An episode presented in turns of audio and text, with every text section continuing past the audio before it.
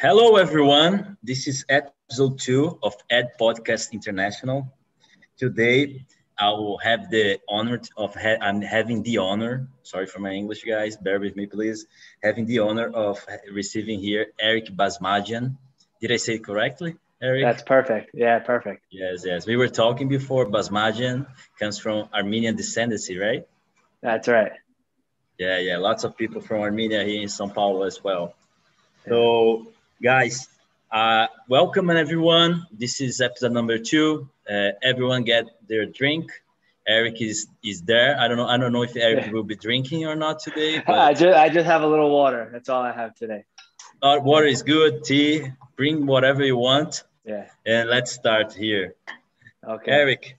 So we start. Um, I didn't introduce you actually. Eric has EPB macro research, right, Eric? That's and that's so we start, and you can give more more uh, context. Uh, what about your career, uh, education? What can you tell us uh, about your your life so far, and how you come to, to to the ideas that you are bringing everyone on your Twitter posts, which are really really good. And I'll I, I'll I'll ask everyone to follow Eric. The description of his uh, Twitter uh, account is below. Sure. Uh, thank you for that, and thanks for having me on. Um, I grew up in in New York, so I was born in New York, and then I went to school at uh, New York University in Manhattan.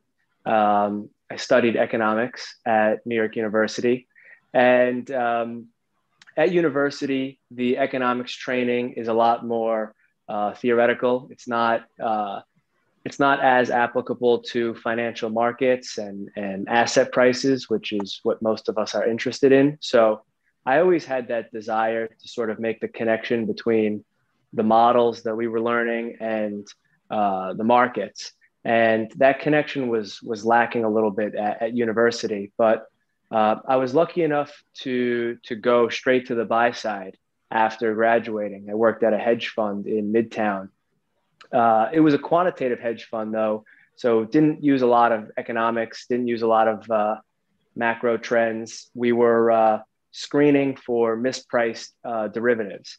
Um, it was a very, very interesting experience. I worked with some incredibly smart people, a lot of programmers. Um, so I learned some of those skills. But while I was there, I still had the, the passion for, for economics. So I, uh, I basically read all the academic papers and, and books that I could find um, on, on debt and how debt impacts growth and how growth impacts things like interest rates and then interest rates impacts things like stock prices, sort of getting the whole flow between uh, the, the economic schooling and uh, how it translates to asset prices. Um, so some of those economic trends are, are quite long you could have 20 30 40 year economic trends like like we've had in the united states where interest rates have gone down for for over 30 years. And um, having some experience uh, at a hedge fund uh, you need to have performance on a shorter shorter time frame than 30 or 40 years. You can't you can't always just take such a long term trend. Even if you're very convinced that the trend will continue one, two, three bad years could could sort of be too many in, in the hedge fund space. So I uh, I also studied a great deal. Um, an economist named Geoffrey Moore um, has since passed, but he he was the founder of the Economic Cycle Research Institute, which is still around today. And uh, he did a lot of work on, on, what we call leading indicators of the business cycle, um, things that you know uh, different different economic data points that may move uh, as short as uh, one or two months prior to recessions uh, to as much as a year prior to recessions. And uh, that was sort of the perfect blend between the long term economic research and sort of capturing the trends that occur within a long term trend. So, after spending several years doing this, this deep research, uh, I looked around and I saw that no one was providing the combination of both the long term secular economic trends uh, combined with some of these shorter term fluctuations. Uh, so I, I, ended up leaving the fund and I started publishing uh, my own research and my own indicators that I was building. Uh, and that's sort of how EPB Macro Research got started. And it's been uh, over five years now and uh, continues to grow. So hopefully it continues to By move the in way, that direction. the link for EPB Macro Research links uh, videos in YouTube is below, guys. I, I advise everyone to, to watch it and to follow. Very good content. Thank you. Thank you. So I, I have epbmacroresearch.com, which the site is, uh, is under construction right now, should be live in about a week or two. But if you go to the site, you can type in your, uh, your email and I'll send an email out when everything's all set. Uh, I'm very active on Twitter. Uh, I publish some videos on YouTube. Uh, I've taken a break from YouTube, but I'm going to be starting that that up again also in the next couple of weeks. So, you know, people you can should, find me on. You should. we were talking about it before. Yeah, I think the videos that you're producing here are are very knowledgeable. I think it's easy to understand, although it's uh, hard content. So I think yeah. I think you, sh you should keep rolling with it. It's not easy in the beginning, yeah. but at some point people yeah will, thank will, you. will with, with that encouragement I'll, I'll, I'll have to get it started again. So Man, you can look for some of those videos. You yeah. follow Steven Van Metre right?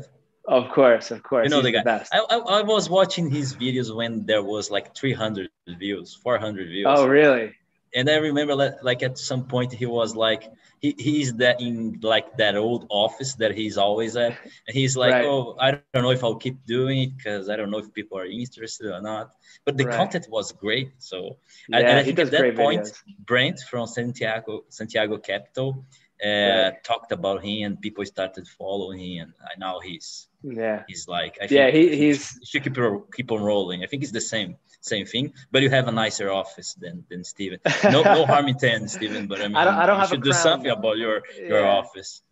I don't have a crown though so I'll have to I'll have to get a crown or, or something like Yeah. that. Yeah he has the crown. He has the crown. he's a, he's a great guy. He's a very nice guy.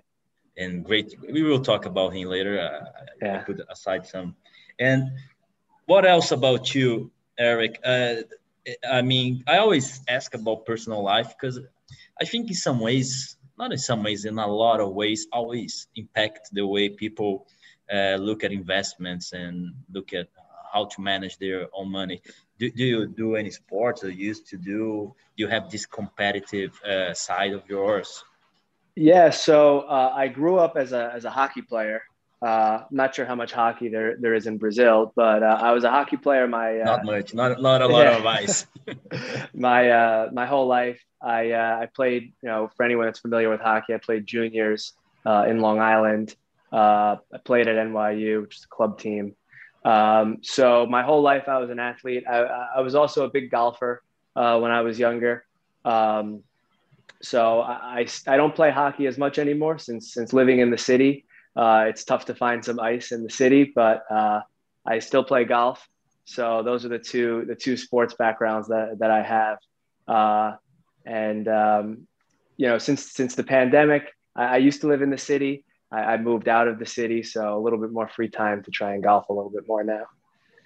yeah lots of people did this move right That's right. Do- Yeah. do you think you have because i mean markets are very competitive and so hard right do, do you think you have Right. this this competitive side of yours or how, how, do you how do you envision markets i mean of course you, you are talking about macro macro trends macro content which takes longer to to to Right. uh, comes through to fruition but uh, do, do you think you have this uh, this uh, kind of, of competitiveness in you Yeah, I definitely do. And and there's the there's the ego side of, you know, the sports. You have instant gratification with sports in the sense that you play a game and, and either you win or you lose. So you know in real time. But with markets, uh, especially with longer term macro trends, you could be right in two years, but you could be wrong for the first year.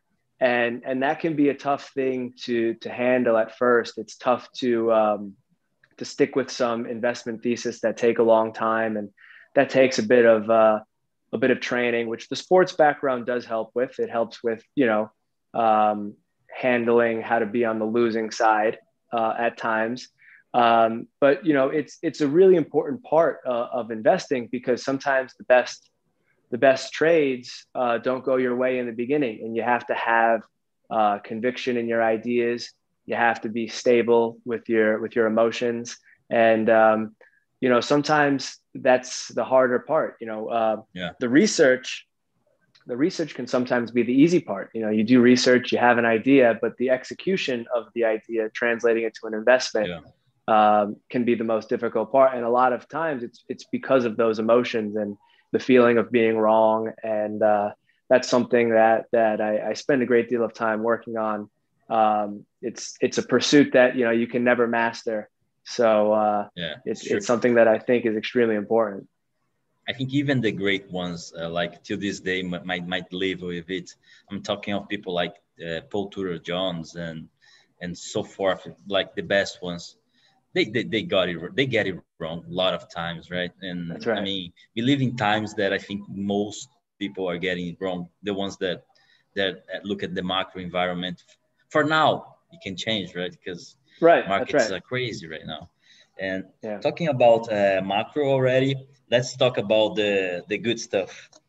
Okay. what, what do you think about the nature of, of uh, quantitative easings? And i mean we, we can explain before. I think most people of our our audience will know what it is but i mean if you could explain sure. what, what is quantitative easing and the nature of it because i mean you have so many people that talk about it uh, like in, in general media, you will see that it's inflationary because right. you are printing money, and that's what people, what we are told to believe in in college, right? Right. But you see the other side of the story with guys like uh, Brent from Santiago Capital, Steven Van Metre that we were talking before that has this amazing channel, uh, Dr. Lacy, Lacy Hunt, and so forth, which they uh, they they say that it's not inflationary could you right. tell us what is QE and what are your thoughts about it? Sure. So um, I think before before we jump in, we'll just have to set the stage for what what exactly we're talking about when we say is it inflationary. Uh, inflation, as most economists look at it, is you know uh, the consumer price index or the PCE index that the that the Fed looks at.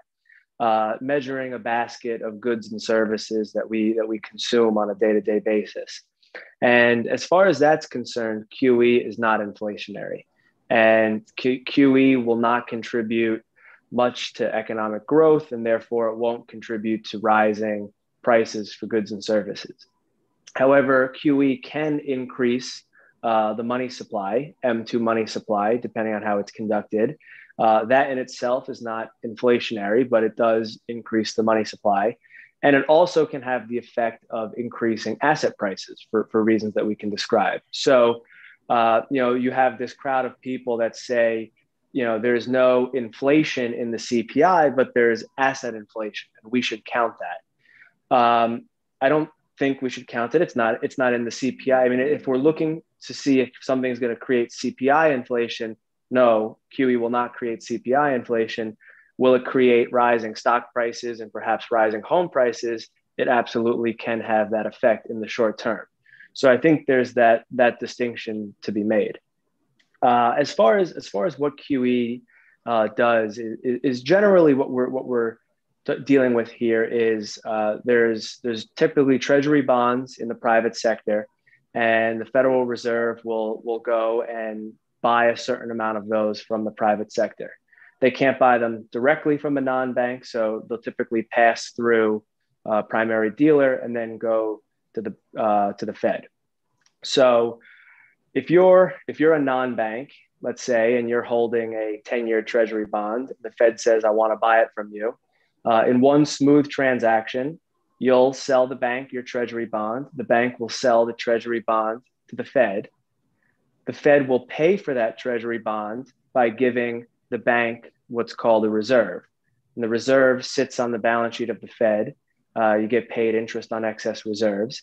And since you're the non bank that sold the bank your treasury, the, the bank will create a deposit for you. So you had a treasury, now you have cash. And that is, is sort of the money creation process in the sense that you had a treasury bond, you gave it to the bank, the bank credited your um, or gave you a deposit. So now you have cash, the bank has a reserve, and the Fed has a treasury bond. And the way that it can impact asset prices is you were a non-bank uh, somewhere in the private sector, you had a treasury bond, now you have cash. Chances are you're probably not going to sell a treasury bond and buy a treasury bond right back. You, you might, but typically, uh, if, if the Fed continues to buy treasury bonds, you'll take that cash and invest it in typically an asset that's maybe a little bit farther out on the risk spectrum, something with a higher yield. So you may sell your treasury bond to the bank who sells it to the Fed. You now have cash, and you may put that cash into a corporate bond, let's say. So it can have the effect of compressing uh, corporate spreads because it's it's pulling uh, bonds or treasury bonds, it's pulling safe assets out of the private sector. That cash then stays in the financial system because you're a non-bank um, and you're not going to take that new cash and invest in a new plant and equipment. You're typically a financial institution. So you're going to take that money and invest it in another financial asset because that's what your firm typically does.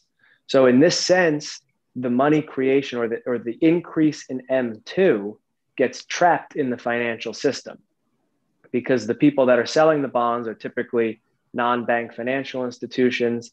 They take that newfound cash and typically it buy another financial asset. So that's sort of the high level of, of how it works and why we're seeing such a rise in M2 and why that rise in M2 looks like it's correlated to rising asset prices, but why the economy doesn't really get a lift from it and why the labor market is not impacted. And the Fed um, and some of the academic economists seem to believe that uh, if, if you do enough QE and you push interest rates lower than they otherwise would be, we can talk if it actually if it actually does that, then that you know can stimulate borrowing on the in the private sectors. People will say, "Oh, interest rates are now very very low or lower than they were yesterday. I should go borrow money and spend it." Um, doesn't doesn't exactly work that way.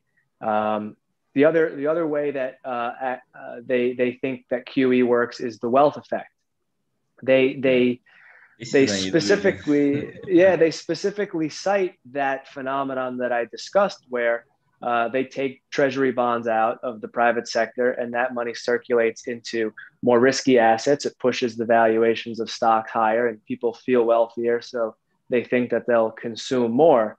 Uh, we don't have to look too far for evidence that that's not the yeah, case. Yeah. Uh, from 2009 till today, the stock market's up several hundred percent, and we had you know basically the worst decade of GDP growth in quite some time. So didn't didn't exactly work as planned. Wouldn't you say that the wealth effect doesn't work because what QE, QE brings it's uh, rich people get more money, right? Because I mean uh, uh, financial assets are, are going higher and rich people tend to have more financial assets, right? That's so right. let's say I'm very rich. I'm like 0.1% of the richest in America.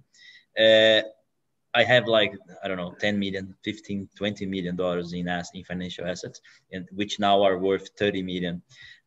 I mean, the, the reason that I, I believe, I don't know if you agree, Eric, that it doesn't work is because if I have this 20 million invested in financial assets and I'm the one that benefits the most from this environment, probably I won't buy a larger house because my money went from 20 to 30 million or a bigger boat because my boat is already good enough and my house is already good enough, right? Don't That's you right. tend to agree? Even even even in the car, I mean, I might get a better car, but it won't be like a, a, a, a Lamborghini. It will be just a slightly better car you, you get on don't you think this is the reason that the wealth effect tend not to work?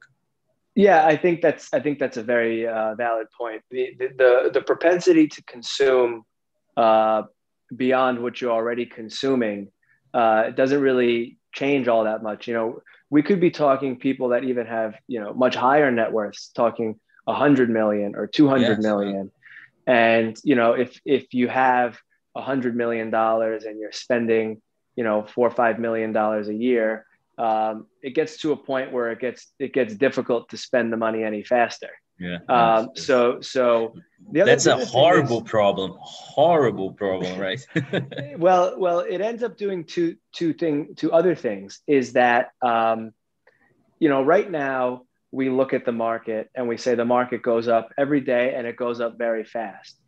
So people actually want to take money away from spending and put more of it into the market. So when the market gets very speculative and it, and it has the feeling that it always rises and rises very rapidly, it tends to pull money uh, that otherwise would be uh, in, in the real economy into the financial market. And that may work while the market's going up, but then if the market, you know, in a year, two years, or three years eventually goes down, uh, there's not a whole lot to show for that money that we put into. You know, we're just basically pushing the asset valuations higher. We're not really generating new economic earnings to support those higher uh, valuations. The second thing is um, if your stock portfolio rises quite significantly, I guess you could you could you know get a loan against your stock portfolio or borrow against your stock portfolio, but typically you'd have to sell sell the assets in order to, to consume and you have to pay taxes and most people don't want to do that. So typically people just continue to accumulate and it doesn't actually find its way into, into more spending. Not that we need to cite the academic research but there is a fair amount of academic research that shows the wealth effect uh, beyond a certain level of income. Uh, i think I'll have to uh, I'll have to get back to you on it, but I think the level is maybe beyond about hundred thousand dollars of income the wealth effect is is negligible, almost nothing.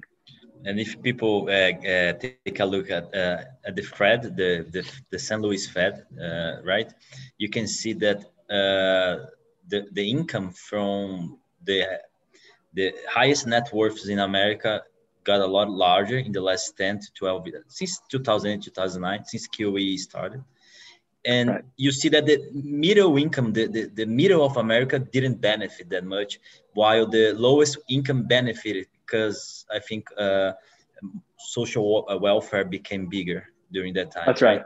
That's right. So we actually saw yeah sorry. we actually saw uh, in total it was kind of the first recession ever where if you if you include uh, what we call uh, transfer payments so transfer from the government to individuals if you include transfer payments personal income actually rose during this uh, recession.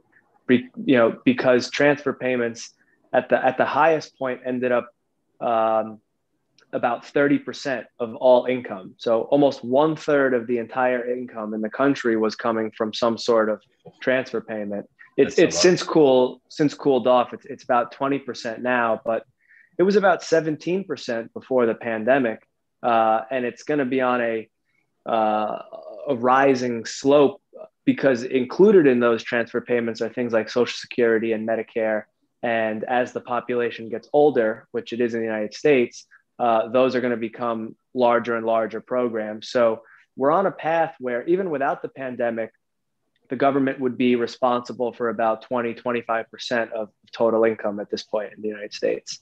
It's crazy. It's crazy. America is turning to Europe. But I mean, yeah. let's hope for the best, right? That's um, right. Don't you think, um, on, like on a different note, don't you think populism uh, polit- uh, in politics, uh, either being the Democrats or the Republicans, don't you think uh, this kind of populism is being is being fed by this quantitative easing because it makes people makes the rich richer right? The middle class is sorry for the word but it's fucked in america. Yeah and you, you have like the the lowest incomes needing the government to assist them so it's like the perfect scenario for for populism to grow either yeah. being uh, Ocasio-Cortez or Trump or who knows uh, or Sanders. Yeah, I agree. I think that both both extremes are uh, tapping into the same the same issue, the same anger, the same frustration uh, with with one the, the the the size of the wealth gap the fact that it's getting bigger it's getting bigger at a accelerating rate. And um, you know when we when we look at um, one of the one of the best ways to look at uh, the economy is real gdp per capita. You look at how much output are we generating per person. And what we tend to see in, in, in economies is uh, if the growth rate is positive, so if your income is going up every year and my income is going up every year, you don't really care if my income's going up faster than your income because we're all going up. What tends to cause a problem is when uh, your income is going up and my income is going down. Uh, and, and that's what we're seeing in the United States. So I have a chart that I that I uh, post on Twitter that I can I can repost or, or comment on on our on our Twitter thread that shows a, a long term chart of real GDP per capita, the growth rate, and what's really amazing is from from 1950 till 1990 that that 40 year period real gdp per capita was growing in between 2 and 3% consistently. And that's a pretty high that's a pretty high growth rate in, in terms of per capita growth. Um, so there are some people that that are growing higher than two or three percent. Some people that are growing lower than two or three percent. But only a very small percentage of the population is below zero. Almost everybody is above zero when the growth rate is is almost three percent.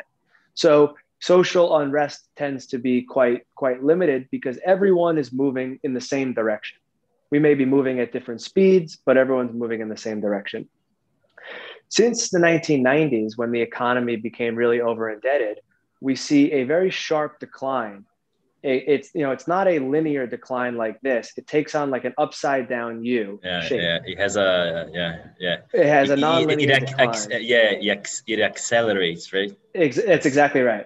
So since 1990, our growth rate has been you know in the range of two to three percent the last reading is is almost what is as low as 1% per capita.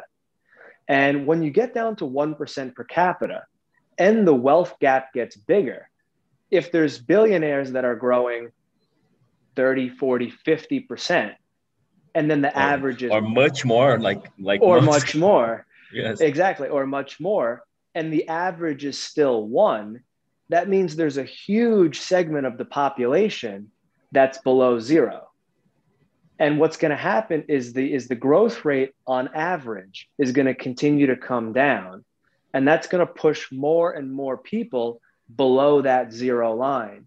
So a larger share of the population is going to be feeling like they're going in reverse that their their income in real terms is declining.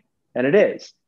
And that's why we're going to see a continuation in my belief of the populism and the social unrest because uh, if everyone's moving in the same direction, it's okay. But once people start to fall behind and everyone else is moving up, then it tends to become a big problem. And that's unfortunately with the path that we're pursuing, it's going to get it's going to get worse. So there's going to be more people that get pushed below zero. It's amazing, right? Because I mean, people and people in America are educated, at least comparing to Brazil and some other countries. But, but uh, people doesn't doesn't seem to get that because if they did get that protests wouldn't be in front of the white house or wherever it, would be in front of the Echo, Eccles building right where right. the federal reserve stays and people right. would be yeah talking about it about it would be power it wouldn't be i mean i think this is such a huge problem and not only in america let's be fair i think Europe has the same problem, and Japan doesn't have it because pro- maybe I don't know. Maybe they have a, a, a different society, more uh, Eastern. Mm-hmm. I don't know. They they it's not like a Western society democracy. Right. They are democracy, but I mean, they tend to be more uh, not like us that that we, we we don't really follow what our rulers tell us. They they right. seem to follow more, right? But yeah. I think this is crazy, right? I mean, the yeah, big media you won't see them talking about it. Right. J- Japan Japan has the worst economic conditions as far as the US, Europe, and Japan. Tell, tell the people when, when, did Japan start at QE? You know the story, right? I think like it was during the, the 90s. They're, right? they're in the 90s, and, and they started buying corporate bonds. They're even buying equities now. Um, I can't imagine what would happen if our Fed started buying equities in terms of the in terms the, of the, the Central Bank of Japan already has, I think, 110 percent of their GDP, right, in their balance that's right. sheet. Yeah, that's it's right. Crazy. It's crazy. What will yeah. they do? They will monetize everything. They, they yeah, already did, but they will do more, right? You, you know, and and it's interesting because um, it always starts with just treasury bonds or or whatever the government bonds are, but in, in the way that our banking systems uh, operate is that the government bonds are the safest form of collateral in, in the system, whether it's US Treasury bonds, uh, German bonds, JGBs. And institutions need these safe collateral. Uh, they, they, they quite literally need to buy these assets, whether it's banks or life insurance companies or things like that.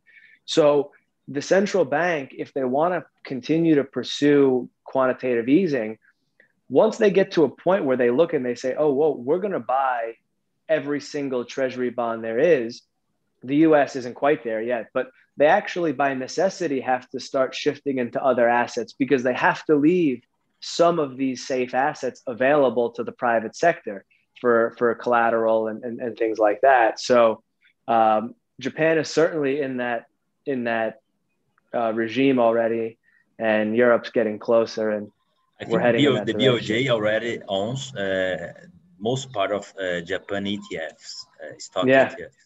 It's yeah. crazy. And it, I mean, it's not stopping; it's accelerating, like right. you said before. And Europe is in front of America as well. They have, in percentage of GDP, they have a larger balance sheet than America, right? Yeah. So interesting is their their central bank has a larger balance sheet as a percentage of their GDP. And for quite some time, Europe had more debt as a percentage of, of their GDP. But because of the way that various countries responded to the pandemic, uh, everyone initially did a very large stimulus uh, in you know March, April, May, June of, of 2020. Every every uh, country did a large stimulus. In the U.S., we've started to do more than other countries. Before Trump left office, we passed 900 billion, uh, another a 900 billion dollar package, and now uh, the Biden administration is talking about another 1.9 trillion dollar package. Um, maybe it comes in less than that, or or, or let's call it 1.5 trillion. But if we look at uh, non-financial debt to GDP, so that would include the household sector, the business sector, and the government sector. The U.S for the first time in quite a long time, is actually going to move ahead of Europe in terms of total debt to GDP. Uh, so that's uh, that's a concerning sign for the United States. Uh, our population growth is still quite a bit faster than, than Europe. So uh, if you take those two factors together, which are the two most important factors for for analyzing uh, trend growth, the U.S. probably still has a slight advantage over Europe in terms of the ability to grow a little faster but we have, or or not yet, but we are likely to move ahead of uh, Europe in terms of the amount of total debt that we're using. It's so it's crazy. not not a good sign. I mean, I was talking to to a friend the other day, and I'll I'll ask you the same question. Tell me one company that is like a huge tech company that you use in your daily uh, life that it's European nowadays. That it's like, that it's uh, yeah, from Europe, European. Oh, yeah. No, I don't know. There are none. There are none. Yeah. And I mean, we used to to have Ericsson phones. right. Right. Even cars. I mean, they're changing. Even even yeah. cars. The, the the the largest one now is America. So I think Europe uh, they, they have a lot of taxes, right? And, and, and, America didn't get to that point yet. Yet. Right. Hopefully, you guys won't be there. And I mean, the way America is structured, I hope at least some states uh, preserve that. Let's let's hope for the best, right? Yeah, there's been a there's been quite a shift to uh, Florida and Texas and, and uh, Arizona, right? Yeah, the populations in those in those states have have increased uh, as a result of the pan. I mean, one as a result of the pandemic, and two as a result of they're starting to get an extremely large uh, difference between state tax rates. And there's only so much that people are willing to take, and we're starting to see uh, people leave some of these higher tax areas uh, and move as California. And, it's crazy. You know. They they're losing Tesla, for example, right? California. Right, right. Oracle, Oracle as well, right? Yeah. So yeah, California is co- California is zero. and people. California yeah. is Europe, right? They, right. They're, they're, yeah. They're turning to Europe. But th- yeah, that's the no, good part about America because you have California, but you also have Texas, you have Florida, right. you have Arizona, you have Colorado, right? Colorado, I think that's right. also so I mean, you you still have it. I, I hope for the best. And you, I mean, we can talk about QE all day long. I'll, I'll, I'll keep on QE yeah. side of story because I'm so interested about it, and I, I, I know that you write a, a, lot about it and you know a lot. You studied a lot, And talking about uh, California, you made me remember uh, QE uh, made uh, the coast very rich, the both coasts of America very rich, right? If you That's look right. at, at, at, Trump election, you see where QE didn't work and where the money right. Uh, went, right? You go, you right. go to the larger cities like San Francisco, uh, Los Angeles, or Miami on in the East Coast, uh, the North is in New York City, Boston, and so forth. don't don't you think it, this has a lot to do with, with QE, right? You agree with this? yes. I, I think this has to do with QE and and just the total use of debt um, in general. But but yeah, I would agree. I think that the QE has a big impact on the wealth inequality, uh, and I think that there's another issue which is the the offshoring of manufacturing jobs, and I think that has had a big impact in the middle of the country, which was used to be our our manufacturing base, which yeah. is uh, shrinking every yeah. day. But I mean, the prices like in cities like San Francisco are crazy, right? I mean, yeah, this, this is this is not like something that uh, I, I, don't know if free markets would would allow it to happen. I, right. I mean, in terms of it seems like they're pouring money in that area of the country. right. Don't you agree with it? Yes. Not only San Francisco, San Francisco, other, other, areas as well. Yeah, there's the the the coasts have um, you know if you live in the if you live in the coast you look at the cpi and you say that that's not that's not correct. My my cost of living's going up six seven percent. Well uh, the cpi is trying to capture the average of everybody not not just new york city or not just california. San francisco is particularly bad because they have some of the tech companies there um, or so many of the tech companies there. But yeah i, I think that the the wealth gap has, has certainly been concentrated in you know four or five big cities. Yeah the money pours in these cities because that's yeah. these are the ones that are benefiting the most right? Uh, that's right. uh, talking about uh, of which what do you think about uh, these companies that are, are, are getting this really cheap money right? This artificially mm-hmm. cheap money and raising their debts and buying stocks the stocks yeah. buybacks. It's a, a form of financial engineering uh, wouldn't you say that? I, I think exactly. the, the airlines that are now broken because of the, the corona crisis, they did it, right? It's crazy. That's right. Yeah, no, that's uh, that's exactly what it is.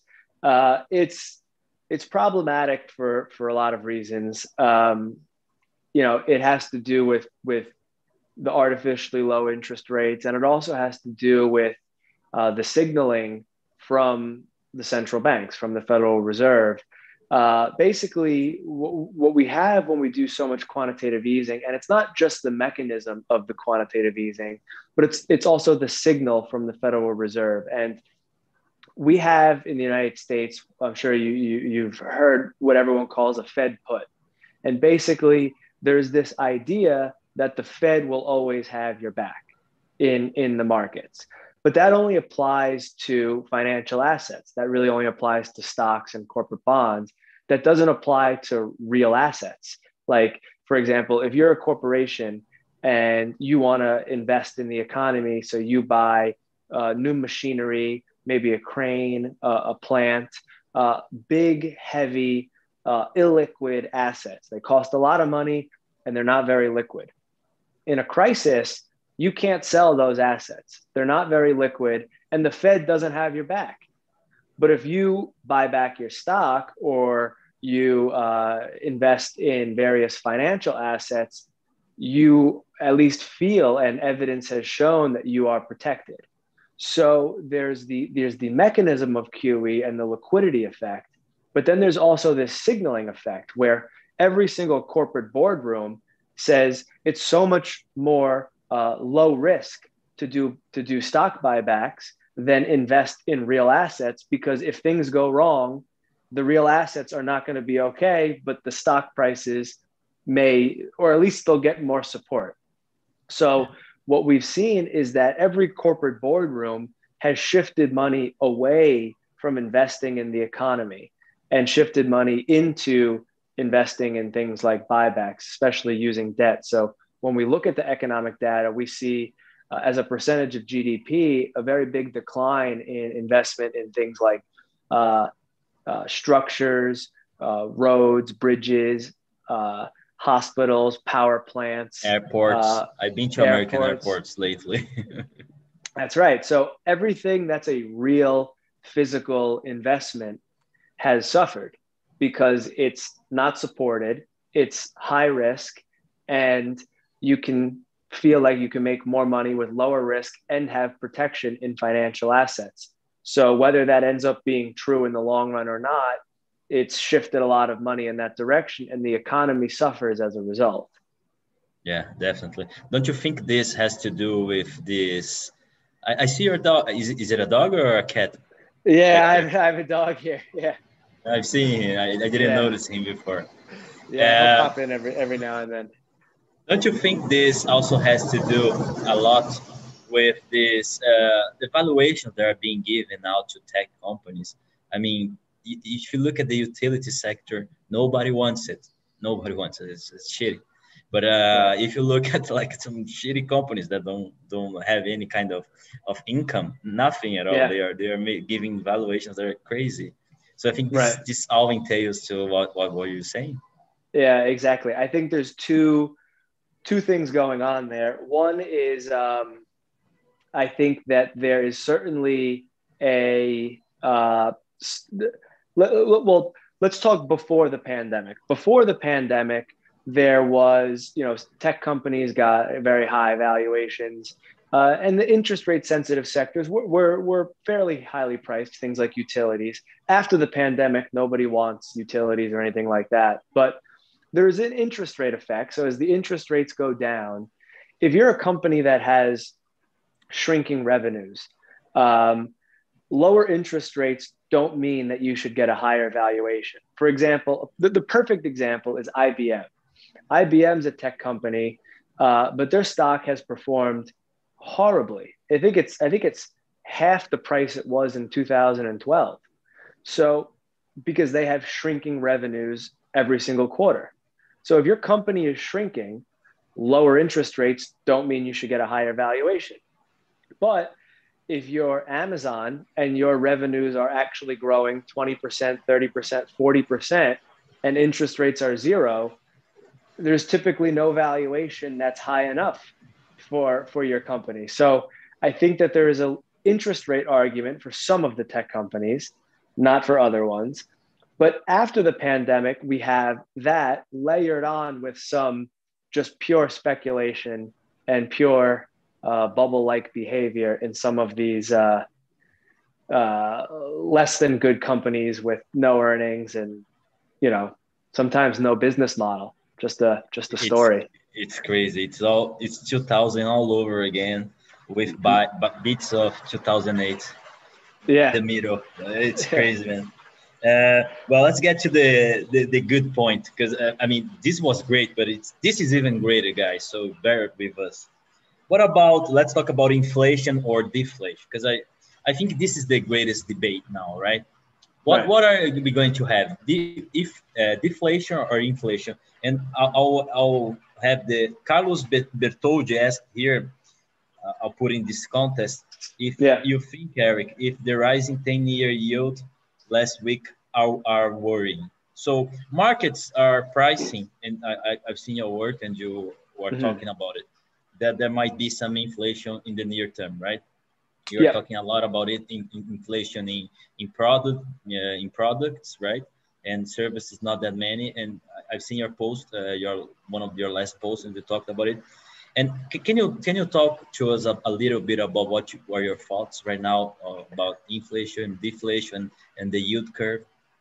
Sure. So I'll um, I'll take that question and I'll do a little bit of a rant about about where I think we are. So um, over the long term, because of debt and because of demographics, the aging population, those are two uh, ultimately deflationary forces, and we can and we can maybe go back to that.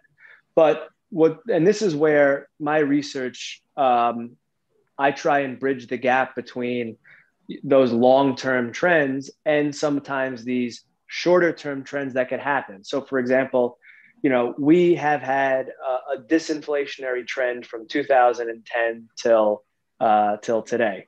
The interest rates have gone from three and a half, four percent to uh, 1%, 1.5%. But there was several periods within that trend where interest rates rose, where inflation rose, where growth went up.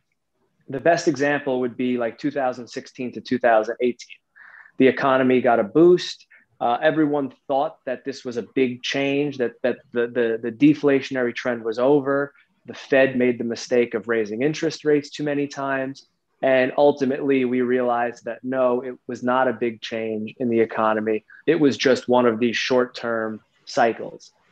So, as far as that's concerned, what, what, what's going on now, and I don't know if this happened in, in, in Brazil, but in the United States, um, what happened was when the pandemic uh, hit in, in March and April, everything stopped for about six weeks. There was no consumption Everyone was very, very scared. And every company also canceled every new order that they had placed because nobody was consuming anything. So nobody needed any new products. So everything kind of stopped. But six weeks, six weeks later, uh, as as the economy started to open up a little bit, people got a little bit less scared, and people also realized we're going to be in this for the long haul. We saw a radical shift in consumer behavior to, to from, from things that you know we used to consume about 70% services you know restaurants movie theaters uh, airplanes uh, travel um, tourism things like that that was a big part of the big part of the economy all of that stopped so everyone shifted their consumption to things that you could consume at home and yeah. also buying everyone, from Amazon, right?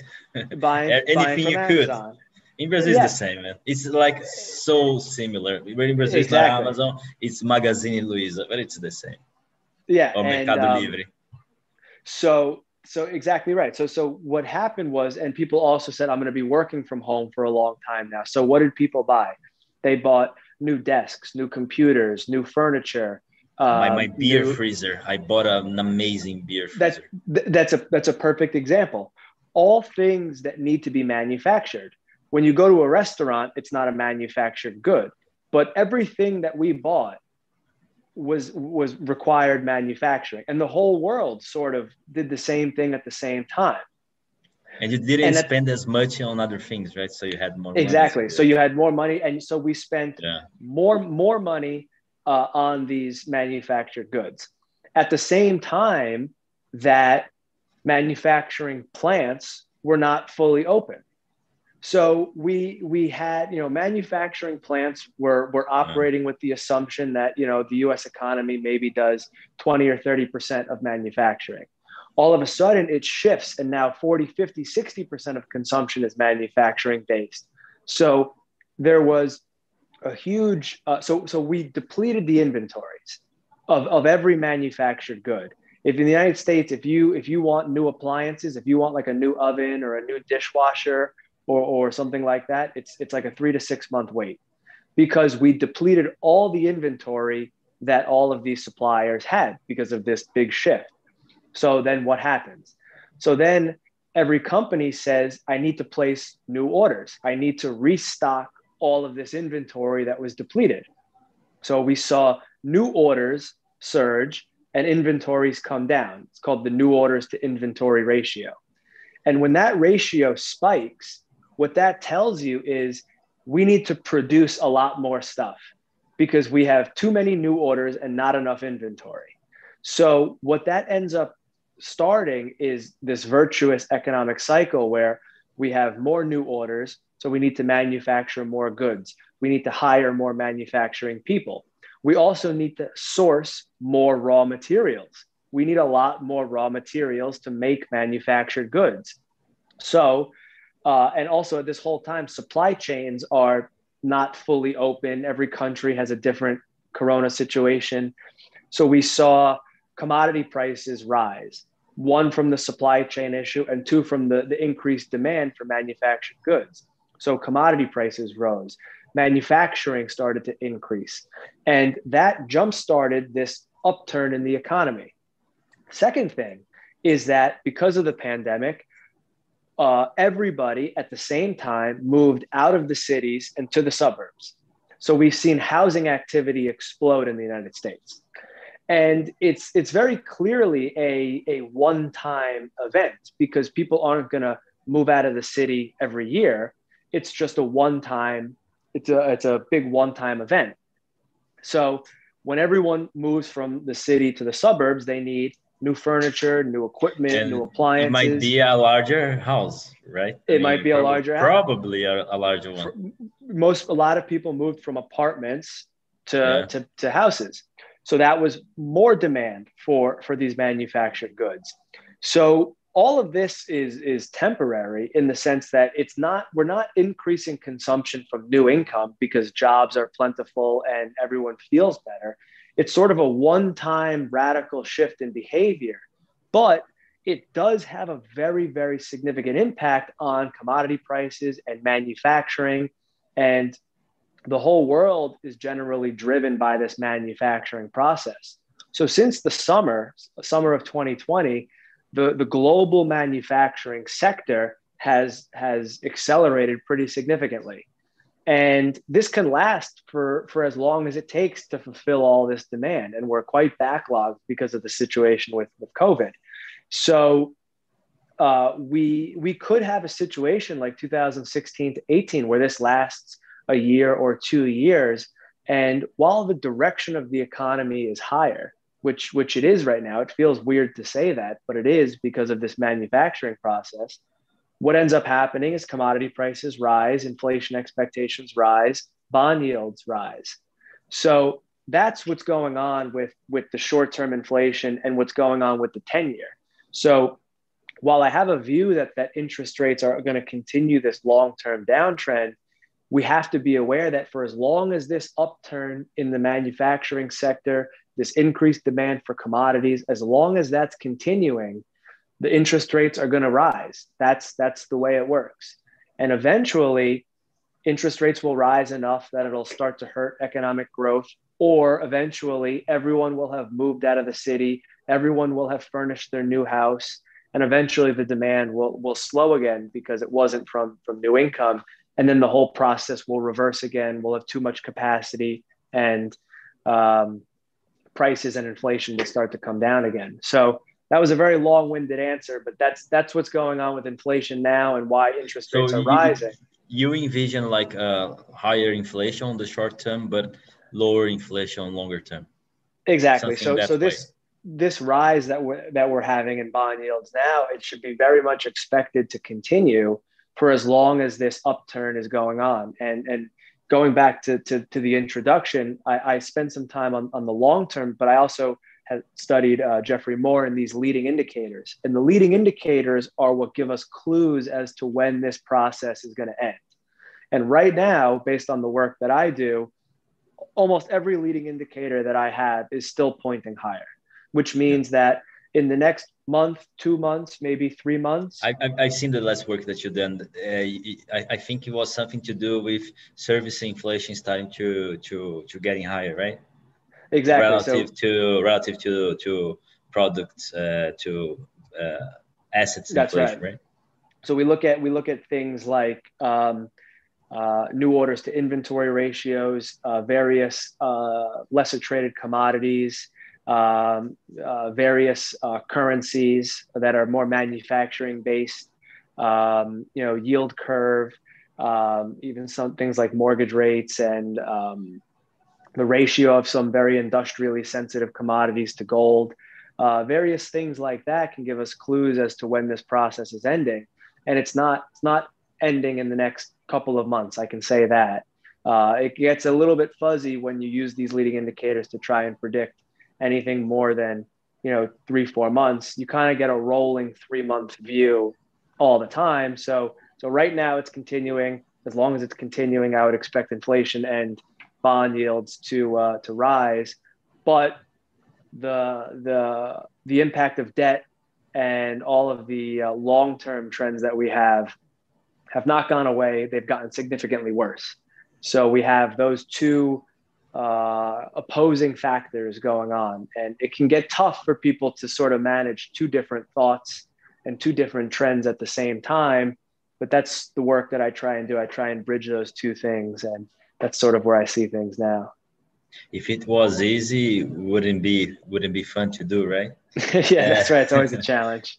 do you think that the that move that the Federal Reserve uh, has done, I, I, don't know, like a month ago or two months ago, that uh, they are not uh, following inflation in a single uh, single point, but like mm-hmm. Uh, an average, average, right. from last 12 um, months, right?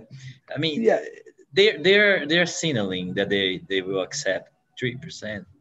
I don't, but do you think that it could go to 5%? Probably at this point, they would be no. like, even if you think of 12 months, they would be like, oh, fuck.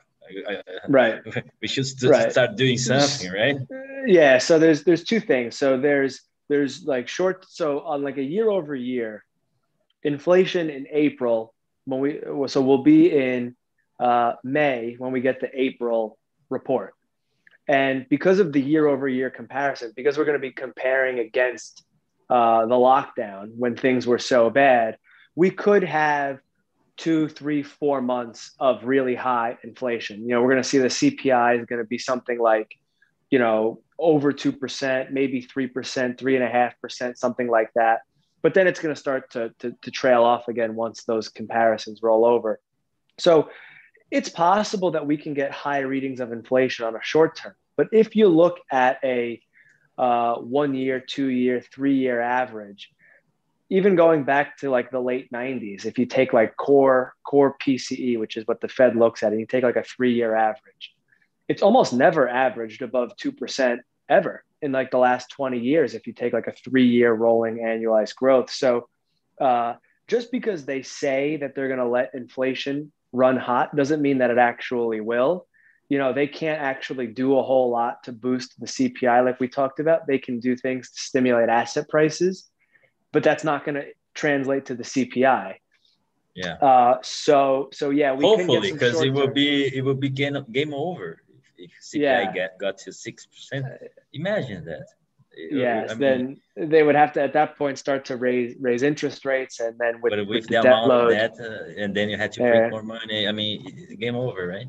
Yeah, yeah, we'd definitely run into some problems there. Yeah, yeah, yeah. yeah.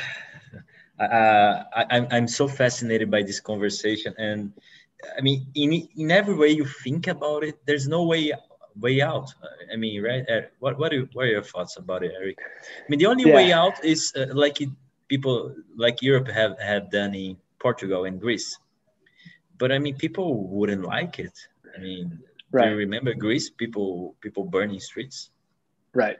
So um, when we talk about how to solve the problem, we can talk about how to solve it orderly you know it not it's it's going to be it could be pain involved but it'll be orderly and we can solve the problem you know, disorderly. Uh, so a lot of people say we can solve this through inflation. Well, we really can't uh, for, for a number of reasons. One is that there's not a whole lot of academic uh, studies that have looked at all these economies in the past that have ever shown a major economy solving a debt problem through inflation. Because and you know there was some some things back with the gold standard, but now especially when we have a free floating currency, we, we are the reserve currency. We can't devalue against anything specifically right now. But when you're a major economy, we think US, Europe, Japan, United Kingdom, uh, even, even Brazil and countries of that size, um, it would get noticed because it's such, a, it's, a, it's such a large trading partner, but you can't devalue the currency because it would just it would just bring retaliation. So like let's let's hypothetically say we can devalue against gold the United States would walk out and say, we're going to value the dollar $5,000 uh, dollars per ounce of gold. So the US dollar. I have so much gold, man. I would love yeah. Sorry, sorry, so, so the US dollar would go down, but that would mean that the euro against the dollar would probably go up. So our benefit would be their loss. It would be zero sum. So they wouldn't really like that very much. They would probably walk out there and say, well, we're going to say that our euro is, is 6,000 against gold. And then yeah. Japan would say, well, we're 7,000. And it's this mm. competitive devaluation, this currency war that, that causes major economies to not really be able to solve a problem through inflation. If you're a really, really small country that's not a major player in the world economy, you can devalue the heck out of your currency. Nobody will really bother to retaliate because, like, you know, we, the United States, are we going to really retaliate against, you know, a country with, you know, maybe a couple million people and, and no GDP? Uh, we're not gonna we're not gonna respond to that. So if you're a very small economy, you can perhaps solve it through inflation. Larger economies, you can't because you'll devalue, someone else will devalue, and then it starts this devaluation process. The second part is that the biggest uh, problem with our debt is not our current um, uh, 23, uh, 24, 25 trillion dollars of debt. Uh, that's not the big issue. The big issue is the future debt burden, the debt burden that's going to come in the next uh, five to 10 to 20 years uh, because of what in the United States we call mandatory spending, spending that we uh, have guaranteed to people that we can't change other than through extreme law changes, things like Social Security, Medicare, Medicaid, all of the entitlement programs. Like we talked in the beginning of this conversation, these entitlement programs or these transfer payments are anywhere between 20 and 30% of total income. All of those programs, there was a study that showed about 19 of these programs, almost all of them, have built in uh, inflation scalers. So those payments are linked to the CPI. So if we got it's five, crazy. six, seven, eight, eight percent uh, inflation, those future li- uh, liabilities would increase at the same rate. I, have seen the numbers of unfunded but liabilities in, in pension funds yeah. in America. I mean, man, there's not enough money in the world. It's crazy. Yes. And, and it's all linked to inflation. So, so if inflation runs hot, it's like even so that, that that's what I talked about before. Like like Greece, what what they had to do there, they had to cut pension uh, from exactly, people. and and that and, and people that is, burned the, burned the streets. that's what happens. Right. And and that's what the academic research calls austerity. Uh, basically, yeah. we just have to reduce the spending, and it's it's very very difficult to do that in a in a in a democracy. It's very difficult when people yeah. can vote more entitlements and it's it's unlikely to happen but eventually we'll either have to uh, recognize that um, what we've guaranteed to people we can't really honor uh, even with inflation because it's it's linked to inflation so you can't like if we say if we break the link to inflation that's sort of another form of austerity because you're just sure. giving people less money than you originally promised um, yeah. So, so solving the problem in the United States as a major economy and the world reserve currency at that through inflation is much more difficult than a lot of people are willing to admit. We hear, oh, we're just we're just going to devalue the dollar and everything will be fine. It's not really going to work so easily that way. So uh, we're we're probably going to move to some form of uh, austerity once the pandemic is over, in the sense that uh, it's not going to be like someone's going to get up there and say, we're going to cut the entitlements, but basically, we're just not going to be able to pass enough spending bills fast enough to really keep up with. Um, uh, basically, we're not going to be able to, to, to run deficits big enough with our if we have any divide in Congress to prevent the growth rate from from really decelerating. And, and you know, it, it's hard to predict exactly which way this will go, but but um, inflation's not likely to be the answer that everyone thinks. Yeah, uh, I, I think your point about uh, inflation it's great. It's a great point. People people usually forget that uh, currencies are always a moving thing against another moving thing, and exactly it, it all comes out to how fast this things or that thing is moving, right? And, exactly. I mean, you can move faster and you start a war like yeah. you said i think this is really and really, you know really there's cool. a there's a lot of talk about inflation during the world war ii period and i have a youtube video on that and i think i'm going to make another one because this is an issue that that gets you should, discussed you a should. lot you should and there was a, there was inflation during the 1940s period um, but it was a lot different than things today. One is there was a major world war which destroyed supply chains everywhere. And the average inflation was high. But if you go back and you look from like 1940 to 1950, it wasn't that inflation was very high consistently. What happened was there was three spikes in inflation. So inflation went from up to 20% down to zero, up to 10 down to zero, up to 12 down to zero. and the average was five. And those spikes tend to correlate to a lot of things uh, as a result of the war. Probably um, when America got into war, that might, might America got into war, spikes. and the government spending was also very different. The government ran huge deficits over 10% of GDP, but it was all geared towards wartime spending, which was production of producing more I mean, equipment. Demographics were good. Demographic. Uh, it was taxes, actually the largest. Taxes were lower. It was Growth the largest was higher. demographic so, shift ever. Yeah, I mean, yeah. population went from 0.6% per year to 2% per year.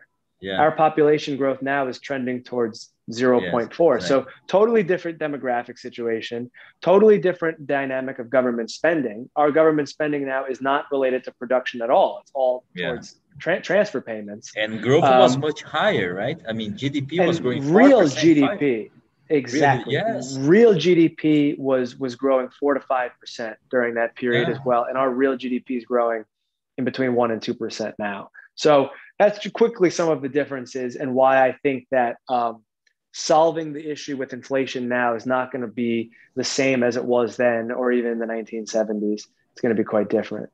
I think it's quite brilliant, your point, Eric. Yeah. Um, Bryden Teich, I don't know if I pronounced it correctly, his last name, asked uh, if if you think that the Federal Reserve will eventually be forced to change its liabilities to legal tender or have the Treasury remonetize gold because of political pressure tough.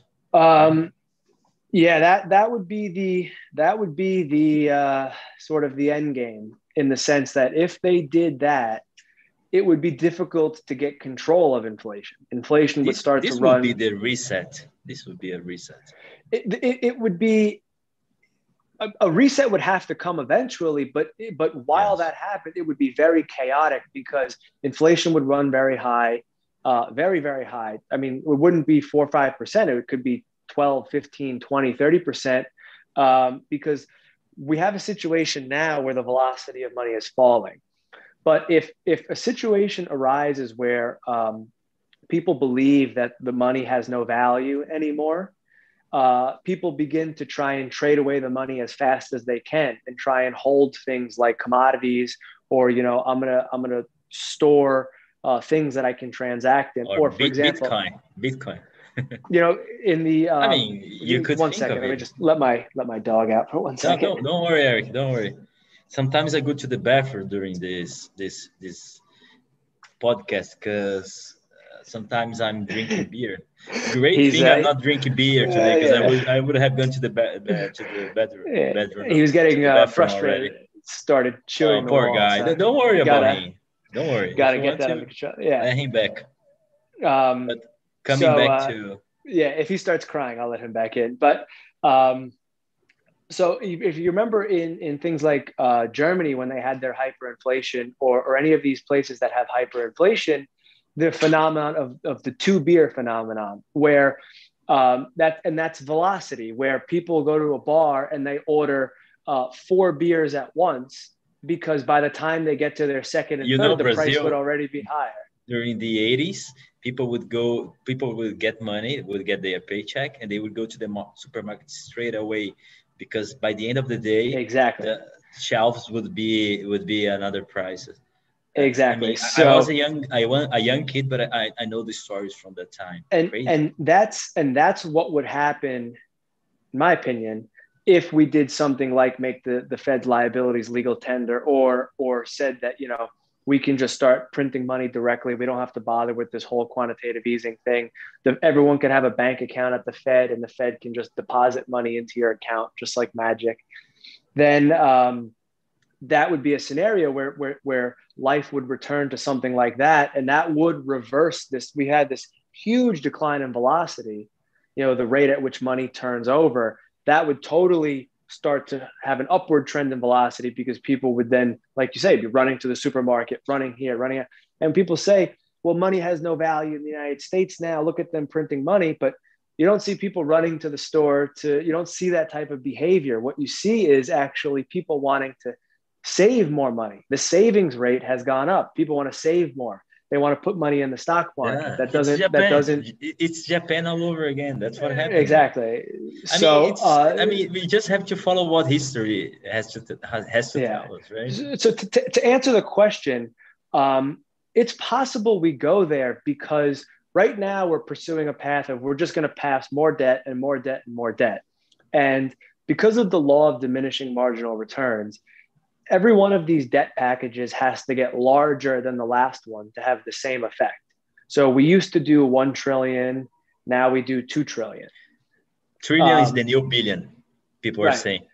so in a in a couple years if we keep doing this 2 trillion is not really going to move the needle very much we're going to have to do 4 trillion then we're going to have to do 8 trillion and pretty soon eventually the politicians the population are going to sit there this is if you fast forward you know let's say 10, 15 years or whatever, we're going to sit there and say, wow, we're passing eight, nine, 10 trillion dollar deficits and growth isn't improving. And that's sort of when people say we have to try something new. And we could either try something new, like stop spending so much or stop using so much debt and try and have a period of austerity, or the population can demand some sort of money printing because we've obviously come to the conclusion that this path of, of higher and higher debt is no longer working. It's actually making the problem worse. The numbers are so big. $10 trillion doesn't do it anymore. $12 trillion doesn't do it anymore. We can't possibly do 20 trillion a year. It just doesn't make sense anymore. I mean, so, so we're going to keep going down this path. The results are going to be, you know, it's going to be volatile. It's going to be up and down but it's going to be up and down in a in a downward trend. So we're going to have up blips and fits and starts. Eventually, we're going to run into a period where we just say this isn't working anymore. And where it goes from there, it could go the austerity route, it could go the money printing route. If it goes the money printing route, things like we know we know the story in Brazil, the money print route. Can I tell you something? It isn't Please. pretty. It isn't pretty. Yeah. You yeah, don't want to be there that's the thing. People people are very afraid of austerity and deflation, but uh, I think everyone's life would be. Uh, I think society would be much more unstable in very rapid hyperinflation than it would be through deflation. But Eric, the thing is, uh, I'm not that old, but I lived long enough to to realize it. Politicians they don't want to resolve anyone's problem, either being in America or Brazil. It's much easier to keep it rolling and pray for the gods that the next next guy gets the problem, not you. I mean, exactly. Trump, Barack Obama already had it. Trump right. had it, and now you have Biden having it, and I mean all the other people that come come with it. I and mean, they all nobody do the will do anything. Yeah, he, he just put Yellen as as treasury. Right come on what, what, and, what, what, are you thinking about it? I mean right. he's giving the, the, the, like you say in brazil the, the, the keys of the, the gates to the to the fox to to protect the the, the, yeah. chicken. And i'm i'm not very political but if you just look at the situation with um, a clear mind obama ran deficits trump ran deficits biden's going to run deficits Biden's going to be bigger. I mean each time is going to be bigger I think each uh, time it has to, each time it has to be bigger. It has to be bigger because it has to be bigger. bigger. like you like you you, you exactly. Before. It's crazy. It's uh, I mean, the only way out is people realizing you have to cut. But I mean, people won't realize it. Or we That's could or we could raise raise taxes pretty significantly, which also politically is. But I mean, suicide. even if you do that, government just will uh, spend more money, like they are That's doing right. now. Yeah, I mean, that's right. They, it's not like they are cutting the spending; it's not coming back. Right. There, there is like I think it was Churchill that said that, uh, or I don't know if it was no Reagan said that there is no uh, there is no spending more uh, that entails more that goes through the time more than than government spending. I mean, if, right. if you start at one point, you will keep rolling until forever, right? Right. I mean, and here's here's can, one point go that back I would, from, from that. It's, yeah. it's crazy here's one point that same. I would. It's the same everywhere. I'm sure. Yeah, that, that I would bring up that I, I, would pose the question to your to your listeners, to everyone, uh, Democrat, Republican, anybody.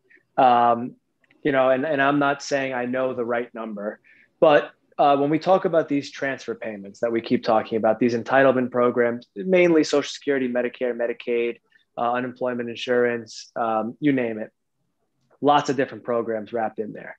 In the 1960s, it was about 5%, or even maybe even less 3%, 4%, something in that range of total income. Today, it's in between 20 and 30% of total income. The problem that I have uh, with whether it's it's these transfer payments or whether it's taxes is that it's always a moving goalpost, meaning that it gets to 10% and then we need and we're not helping enough. Then it gets to 20% and we're not helping enough. So soon we're going to be at we're, we're already in between 20 and 30. All I would suggest is as a society, let's pick a number. Whatever number we decide, the government should be responsible for X number of income. Maybe it's 5% of income, maybe it's 20% of income, maybe some people think it's 50% of income. Whatever the number is, let's pick one and stick to it. And then we can address the situation uh, with a, with a constant. But we basically have a situation of nobody wants to pick a number because the number always wants to be increased. Yeah. So we have uh, we have 20 to 30 percent. Soon, you know, 10 years from now, it'll be you know, close to 30, 35 and it'll keep going like this and until then I, I mean it's really bad because i mean if you look at it, Europe, the northern countries of Europe, it, it, you just have to look there to see what happened. It, I mean, this is the process. So you don't see the good people, they live uh, northern Europe now. If you are like a, a very good uh, professional, and you are you are from Germany or Austria or Norway, you have a lot of incentives to live in Brazil, for instance, or in America, where you can still, or in Asia, especially in Asia, where you can still make a lot of money with the the knowledge that you have. If you live right. like in Frankfurt, you pay 50, 50 more than 50% in taxes if you are like well you, you get a, a good salary right and right. I mean, what are the incentives to be there? And you, and the cost of living there is, it's like really high. So you don't, right. you don't save a lot of money, right? So it's, uh, yeah. I mean, it's, uh, it's a conundrum. It's a conundrum. Yeah.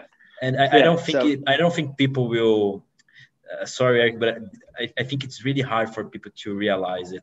People will always ask for more because the politician that is saying more will always have more votes, right? It's exactly, it's and that and that is the problem. That's the problem. It's like the I know it's like not related to government deficits, but I mean it's like the minimum wage uh, uh, discussion in America. I mean it's crazy. Like fifteen dollars in, in New York is not that much, but I mean if you go to North Dakota, exactly. you are like living the life, man. yeah, mean, that's right. Like, yeah, but I mean it's, no, it's, it's, so obvious, but I mean people people don't want to listen. I think it's just right. like uh, they, they, they on purposely don't want to don't want to put a number on it so that they, they do they do not have it. the incentives to do so. That's exactly. the problem, right? Exactly. But I mean, I wish they listened to you. Uh, well, I only are, hope this uh, episode of Ed Podcast gets to history with Eric is saying everything, and people will look back like in two, three years, and uh, yeah, yeah, he, he knew what, what he was saying. Uh, hope so. I hope so, and uh, I hope we we do more of these. I mean, I, I love these conversations, very enjoyable. So. Uh, Before ending, Eric, two two more questions. Yeah. Going to markets, I have Please. a question that that uh, it was it was asked like long time ago by David uh, about markets. Let's go to let's move to markets quite quickly. You had indicated at one point your you were short regional banks. Are you still short? Uh, so I have a very I have my smallest uh, short position um, in one of the portfolios that I run. It's it's only zero point two five percent. More of just a uh, it's a long term. I mean, I've been short consistently since 2018. Uh, it's been a, it's been a great short. Um, I, am still short, um, mainly because of it because of the secular trend. I, I, think that eventually it goes lower, but I've scaled it back to the smallest possible allocation, essentially, while we're in this cyclical upturn that I was describing before. While we're in the upturn, interest rates will rise a little bit. That'll benefit the regional banks. But my ultimate view is that the interest rates are going to come back down. And, uh, you know, I don't have a view on. Um, you know the big banks like JP Morgan and stuff they're they're too big too diversified I don't get involved with them but my, my ultimate view is that some of these smaller regional banks will eventually look like the banks in Europe the banks in Japan So, so end of the question, yes, very, very, very minor position though, almost, almost negligible. Uh, once my leading indicators roll over and I see that we're going to start heading to another downtrend, I'll increase the size of that position pretty significantly. Had as high as a five, six, seven percent uh, position before in short regional banks. Perfect. And what about uh, uh um, uh, keeping with markets? Do you have any any position that you would like to mention, like uh, something that you believe, like I don't know if a stock or because I mean the macro guy, like like we were talking before, always yeah. looking for the longer term. But uh, if you have like a, a, shorter term position that you believe because of sure maybe, maybe of the inflation trade that you we were talking before. Sure. So I'll I'll answer that question with with my with my framework as quickly as I can. Basically, my framework is that I I start with a uh, balanced allocation, an allocation that has stocks, long term bonds, intermediate term bonds, gold, and commodities, right? And that's sort of where my baseline is. And then I look at the world and I take the long term trends into consideration, and I take these shorter cyclical trends into consideration. And then I take some uh, of uh, valuation, some equity market valuations into consideration. And what I'll do is from that starting point, I'll shift the weightings or I'll shift the balance from what's what's a neutral allocation to overweight and underweight. And I don't have too many specific uh, stock ideas or even uh, sectors because I'm, I'm uh, broad, uh, much more broad with, with the macro trends. But what I can say is that given my current outlook right now, whatever whatever your personal baseline is, whatever you feel like is your neutral allocation, at currently I have an underweight position on long term bonds, despite my long term view because of the cyclical trend. And I think that your overweight position should be in equities and commodities, uh, given the current trend. So, uh, whatever your personal baseline allocation is, I think that in the current environment, even despite the, the, the extreme equity valuations, you want to be careful with the equities, but uh, your preferences based on the leading indicators at this point, you know, since basically uh, four, five, six months ago, your preferences should be uh, with equities and commodities, and your underweight uh, should be um, long-term bonds at, the, at this point. I mean, I still have a, a pretty significant position in long-term bonds for the long-term trend, but it's but it's severely underweight from from where I was you know, uh, back in 2019, I had positions in extended duration. Uh, now my longest, like like like, like the, longer. So even like EDV. So EDV had a duration of like 25. So back oh, in really? 2019, when interest rates were really coming down, the the uh, actually in August of 2019 had like uh, I think it was like a five and a half percent uh, positive month because we were so heavy and overweight long duration like EDV and interest rates went down so dramatically. Uh, my longest duration now is TLT, which is about 18 years, but it's but it's an underweight position. Now is so, the time to put the the king, like the king head, like, yeah. uh, like Van Metre. Yeah, the yeah. kingdom has stand. he is the king. Yeah, he is the king. He's the king. He's the bond yeah. king. And, and, and Eric, uh, to to last but not least, we will talk in the future because I think your framework is amazing. Uh, I really like the, the way you explain things. Um, I, I, I only hope that your channel goes goes a long way because the videos that you're producing there they are really awesome. What are your expectations for the rest of 2021? I mean, do you think that inflation, diff or my, sorry, that inflation might uh, kick to to some point this year, like to the highest, that like during 2021, then starting coming back, or do you think this this movement might might might go through it?